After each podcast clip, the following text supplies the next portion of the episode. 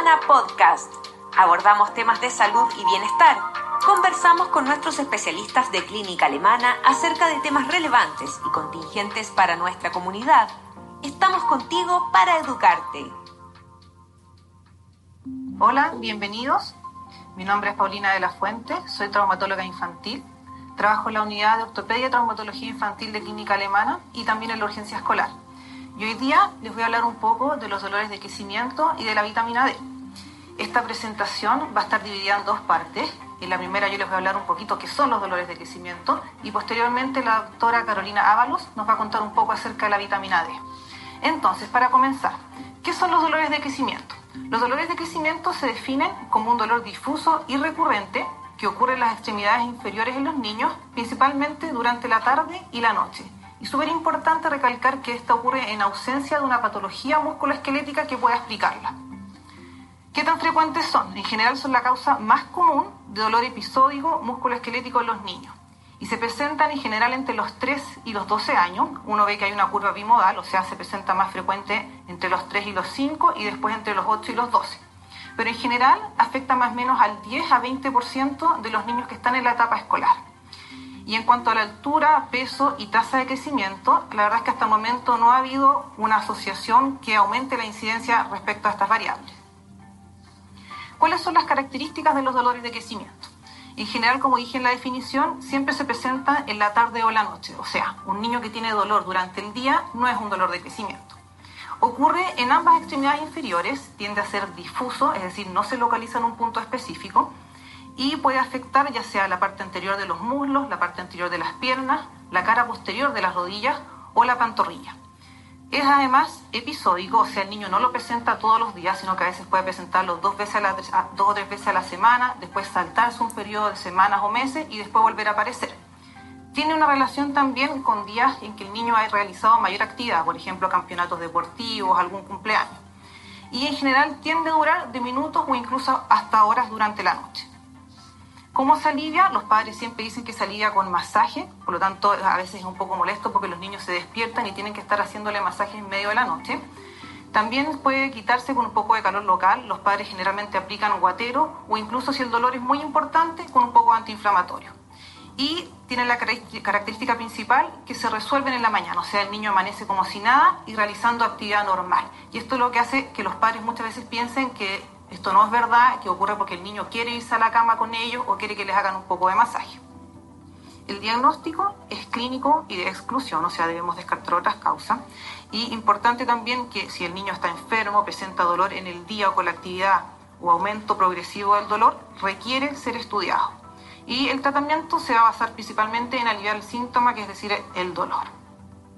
Muchas gracias. Ahora los voy a dejar con la siguiente presentación, donde vamos a conversar un poco acerca de la vitamina D. Gracias, doctora.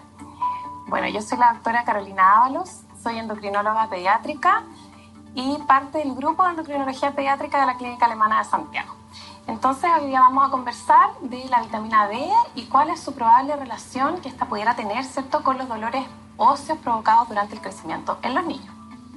Bueno, como decía la doctora de la Fuente, los dolores óseos la verdad es que se han descrito desde hace muchísimos años atrás, ya hace como cientos años que se vienen describiendo los dolores óseos de crecimiento en los niños, pero a pesar de que llevamos tanto tiempo describiéndolos, no se tiene clara cuál es la etiología de estos dolores. No se ha podido descubrir bien cuál es exactamente por qué se producen. Entonces, dentro de esto hay varias causas que se han postulado. Una de esas más actuales es la vitamina D.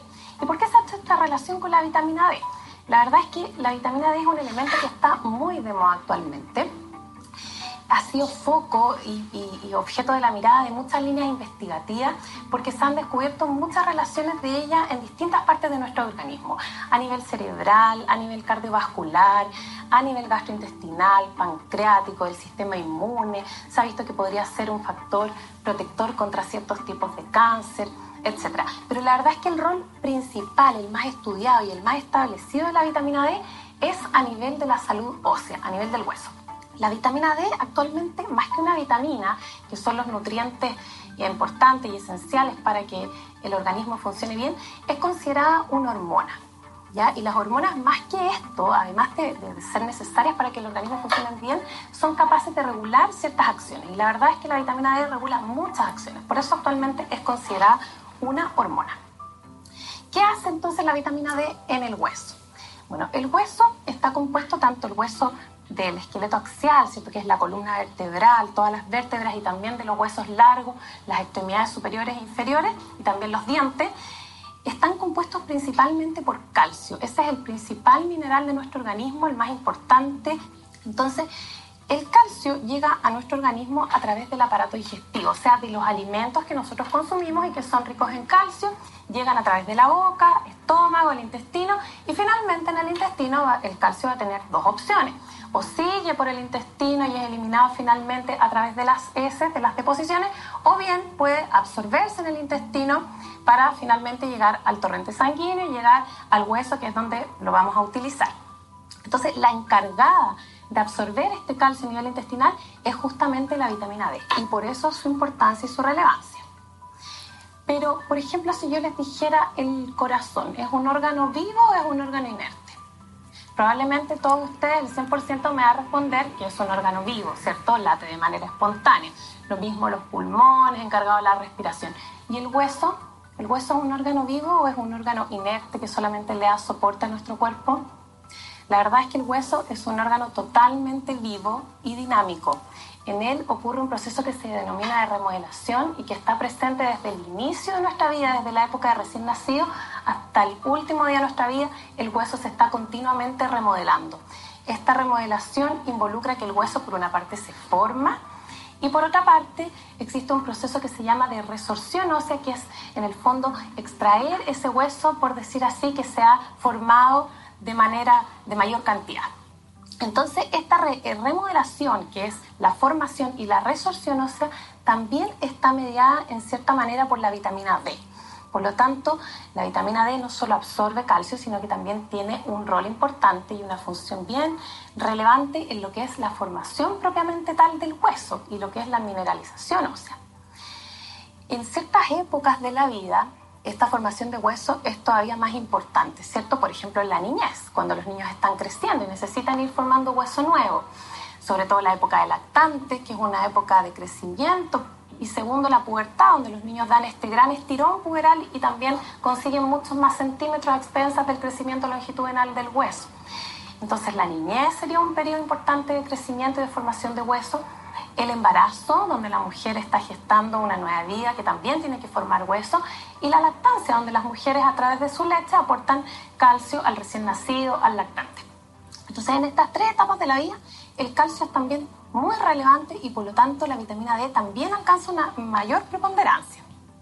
¿De dónde obtenemos la vitamina D, este elemento tan importante que hemos estado conversando? Un 10% de la vitamina D se obtiene de los alimentos que consumimos. De ellos, una fuente principal son los pescados, sobre todo los pescados azules, que son ricos en materia grasa, que tienen más de un 5% de materia grasa.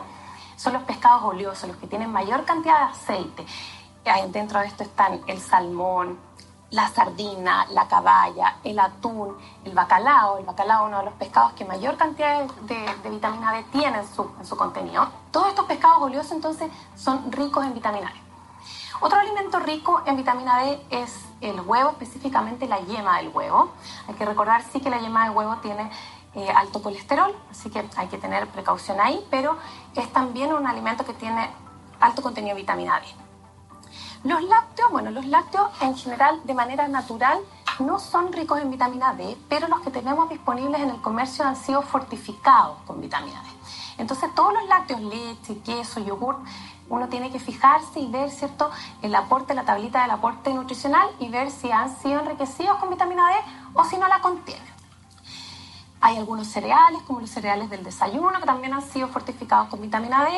Y, por ejemplo, los eh, champiñones, sobre todo los que son secados al sol, también tienen alto contenido de vitamina D. La gran fuente de vitamina D para nosotros es el sol, la exposición solar. De ahí obtenemos el 90% de nuestra vitamina D. Lo que ocurre, ¿cierto?, es que la radiación solar, específicamente el rayo UVB, es decir, el rayo ultravioleta tipo B, llega hasta nuestra epidermis, que es la capa más superficial de la piel, y en la epidermis eh, se desencadena una reacción fotoquímica donde se convierte un precursor que se llama 7 de hidrocolesterol a vitamina D. La gran fuente de vitamina D que nosotros tenemos en nuestra sangre proviene de la producción endógena, o sea, de nosotros mismos, pero que está estimulada por los rayos de luz del sol.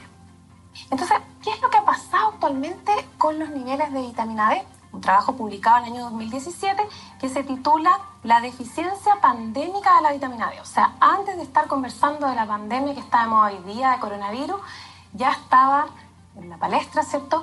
El déficit de vitamina D también como un déficit pandémico es decir, que afecta a muchas localidades del mundo. Pero en Chile existe un estudio realizado en el año 2015 donde se estudiaron niños de la zona austral, específicamente de Punta Arena, que son niños que están menos expuestos a la radiación solar, ¿cierto? Por lo tanto, niños que tienen factor de riesgo para tener déficit de vitamina D, y en ellos se encontró que existía un 64% de prevalencia de déficit de esta vitamina, o sea, más del 50% de los niños estaban con niveles deficientes. ¿Cuáles son los niveles óptimos de vitamina D y cuándo los vamos a considerar como una deficiencia? Para nosotros poder determinar cuál es el nivel que existe en nuestro organismo, tenemos que tomar una muestra de sangre, ¿cierto? En un laboratorio, en una toma de muestra, se toma una muestra de sangre y se procesa y se observa cuál es el nivel que existe en la sangre de nuestra vitamina D. La Endocrine Society, que es una entidad que estudia las alteraciones endocrinológicas, ¿cierto? Eh, ha definido como niveles mayores de 30 nanogramos por ml en la sangre como niveles óptimos. Ese es el nivel mínimo que se requeriría para que el hueso esté saludable.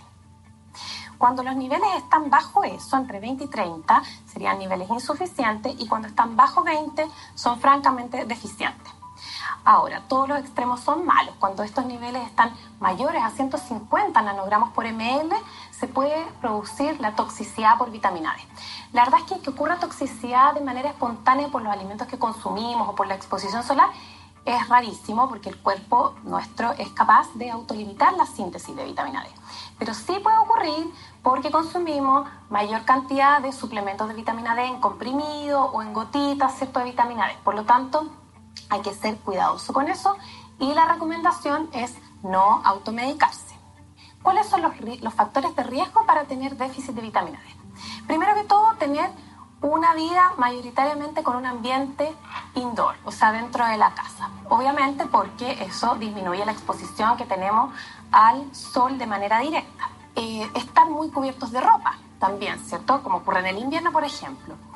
El uso de protectores solares, esto ha sido una recomendación médica no antojadiza, sino que basado en estudios que han demostrado que la radiación ultravioleta, específicamente la ultravioleta de tipo B, que es justamente la que favorece la síntesis de vitamina D. Y ahora también sabemos que la radiación ultravioleta tipo A, ambas son carcinogénicas, ¿verdad? Son capaces de producir cáncer de piel y principalmente los niños son una población mucho más de riesgo porque su piel es más delicada. Eh, la recomendación médica es usar protector solar y protegerse del sol. Entonces, hemos disminuido mucho nuestra exposición solar directa y por lo tanto, este déficit de vitamina D se ha propagado y estamos con niveles muy bajos de esta vitamina a nivel general, a nivel mundial. Los ambientes con mucha polución, que también impiden que la radiación llegue directamente a la piel. Exponernos al sol a través de vidrios, ¿cierto? No estar directamente al aire libre, sino que a través del vidrio de una ventana, por ejemplo. Otro gran grupo de factor de riesgo son los ambientes con baja cantidad de radiación ultravioleta. En general se describe que sobre los 33 grados de latitud ya son zonas que están en más riesgo de tener menor exposición solar porque el rayo de luz llega cierto de manera más tangencial a la Tierra y por lo tanto esos individuos podrían tener una síntesis de vitamina D más deficiente. Santiago está a 33 grados de latitud. De ahí hacia el sur, todas esas demás zonas son zonas que ya de por sí están en mayor riesgo de presentar un déficit de vitamina D la estación invernal, ¿cierto? El invierno, porque obviamente tenemos menos radiación solar. Y no estar presente, no estar fuera de la casa con directa relación con la radiación solar entre las 10 de la mañana y las 3 de la tarde, que es donde están los, rayos del sol eh, más fuertes, la radiación ultravioleta es más fuerte. Ahora, hay algunos factores fisiológicos y fisiopatológicos, como por ejemplo las personas que tienen la piel más oscura, esas personas van a sintetizar menos vitamina D, requieren una exposición solar de más tiempo para poder sintetizar la misma cantidad de vitamina D que una persona que tiene la piel más clara. Eh, los obesos, los individuos obesos, porque la grasa es capaz de secuestrar vitamina D. La vitamina D es una vitamina liposoluble, es decir, se, se disuelve en grasa. Una falla hepática o renal, porque ya dijimos que era absolutamente necesario que la vitamina D se active primero a nivel hepático y segundo a nivel renal para poder ejercer su acción los niños que son alimentados exclusivamente con pecho materno, esto porque ya dijimos que la lactancia, la leche en general tiene poca vitamina D. Y dijimos que cuando contenían los lácteos vitamina D es porque estos han sido fortificados. El embarazo, que es una condición donde aumentan los requerimientos de calcio y por lo tanto de vitamina D. Y la edad, los individuos añosos en general de más de 70 años la, conversión del 7 de hidrocolesterol, que es el precursor de vitamina D, excepto a vitamina D, ya empieza a ser un poco más deficiente. Las otras, eh, la otra etapa de extremo de la vida, que son los recién nacidos prematuros, también pueden presentar menor cantidad de conversión porque su sistema está más inmaduro en este caso.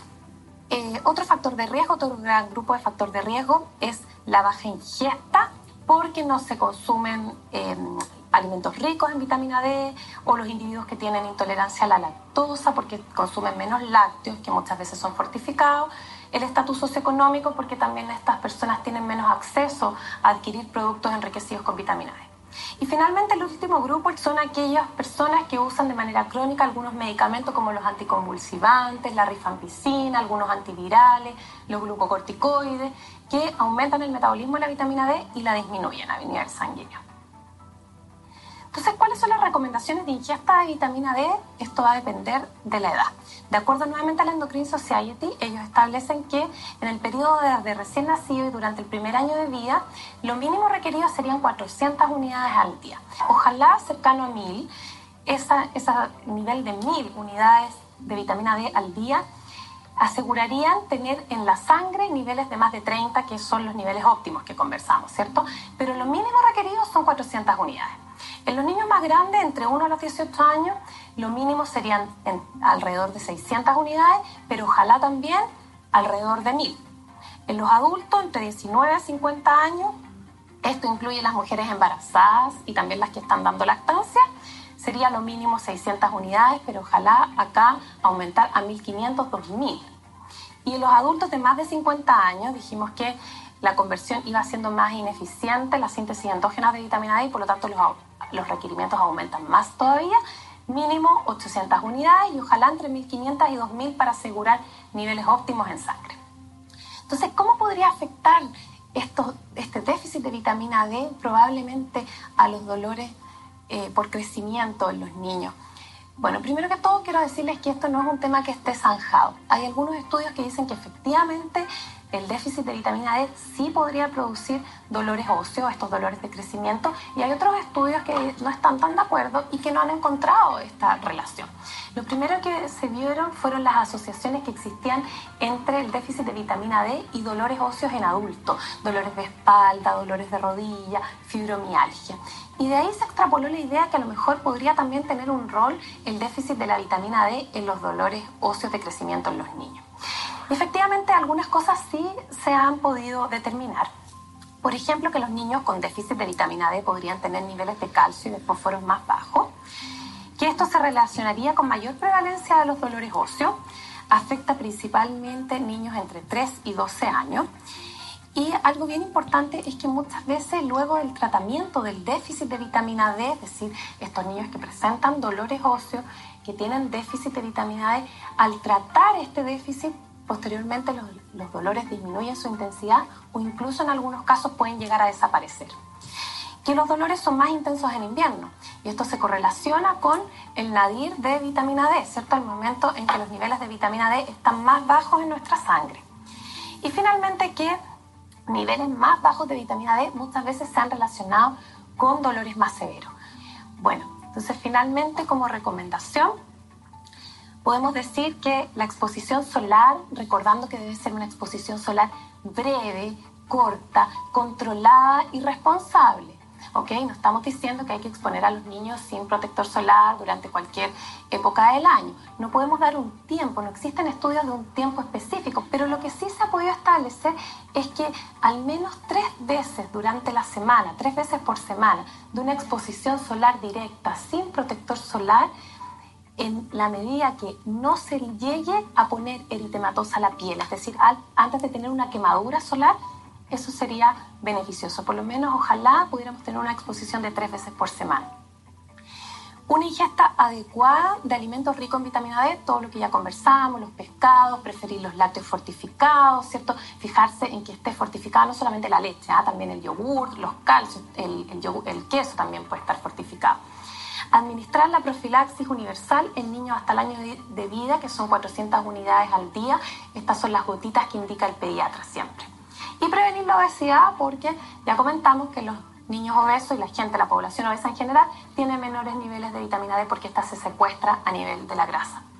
Bueno, entonces la pregunta final del millón, ¿es necesario que yo lleve ahora a mi hijo al pediatra o al endocrinólogo para que midamos niveles de vitamina D? La verdad es que no, el screening universal no está recomendado. El screening se va a realizar en ciertos grupos de riesgo que los va a determinar el pediatra o el endocrinólogo, pero sí ojalá a seguir todas las recomendaciones que hemos conversado de una exposición solar cautelosa y controlada, breve, ¿verdad? Antes de lograr, antes de que se produzca una quemadura, por supuesto, una buena ingesta de alimentos ricos en vitamina D, seguir la profilaxis universal y prevenir la obesidad. Eso sería lo más importante para asegurar niveles eficientes de vitamina D en nuestro organismo para tener una buena salud ósea. Muchas gracias. Síguenos en nuestras redes sociales y visita nuestro sitio web alemana.cl. Nos vemos en otro Alemana Podcast. Clínica Alemana. Si es tu salud, es la alemana.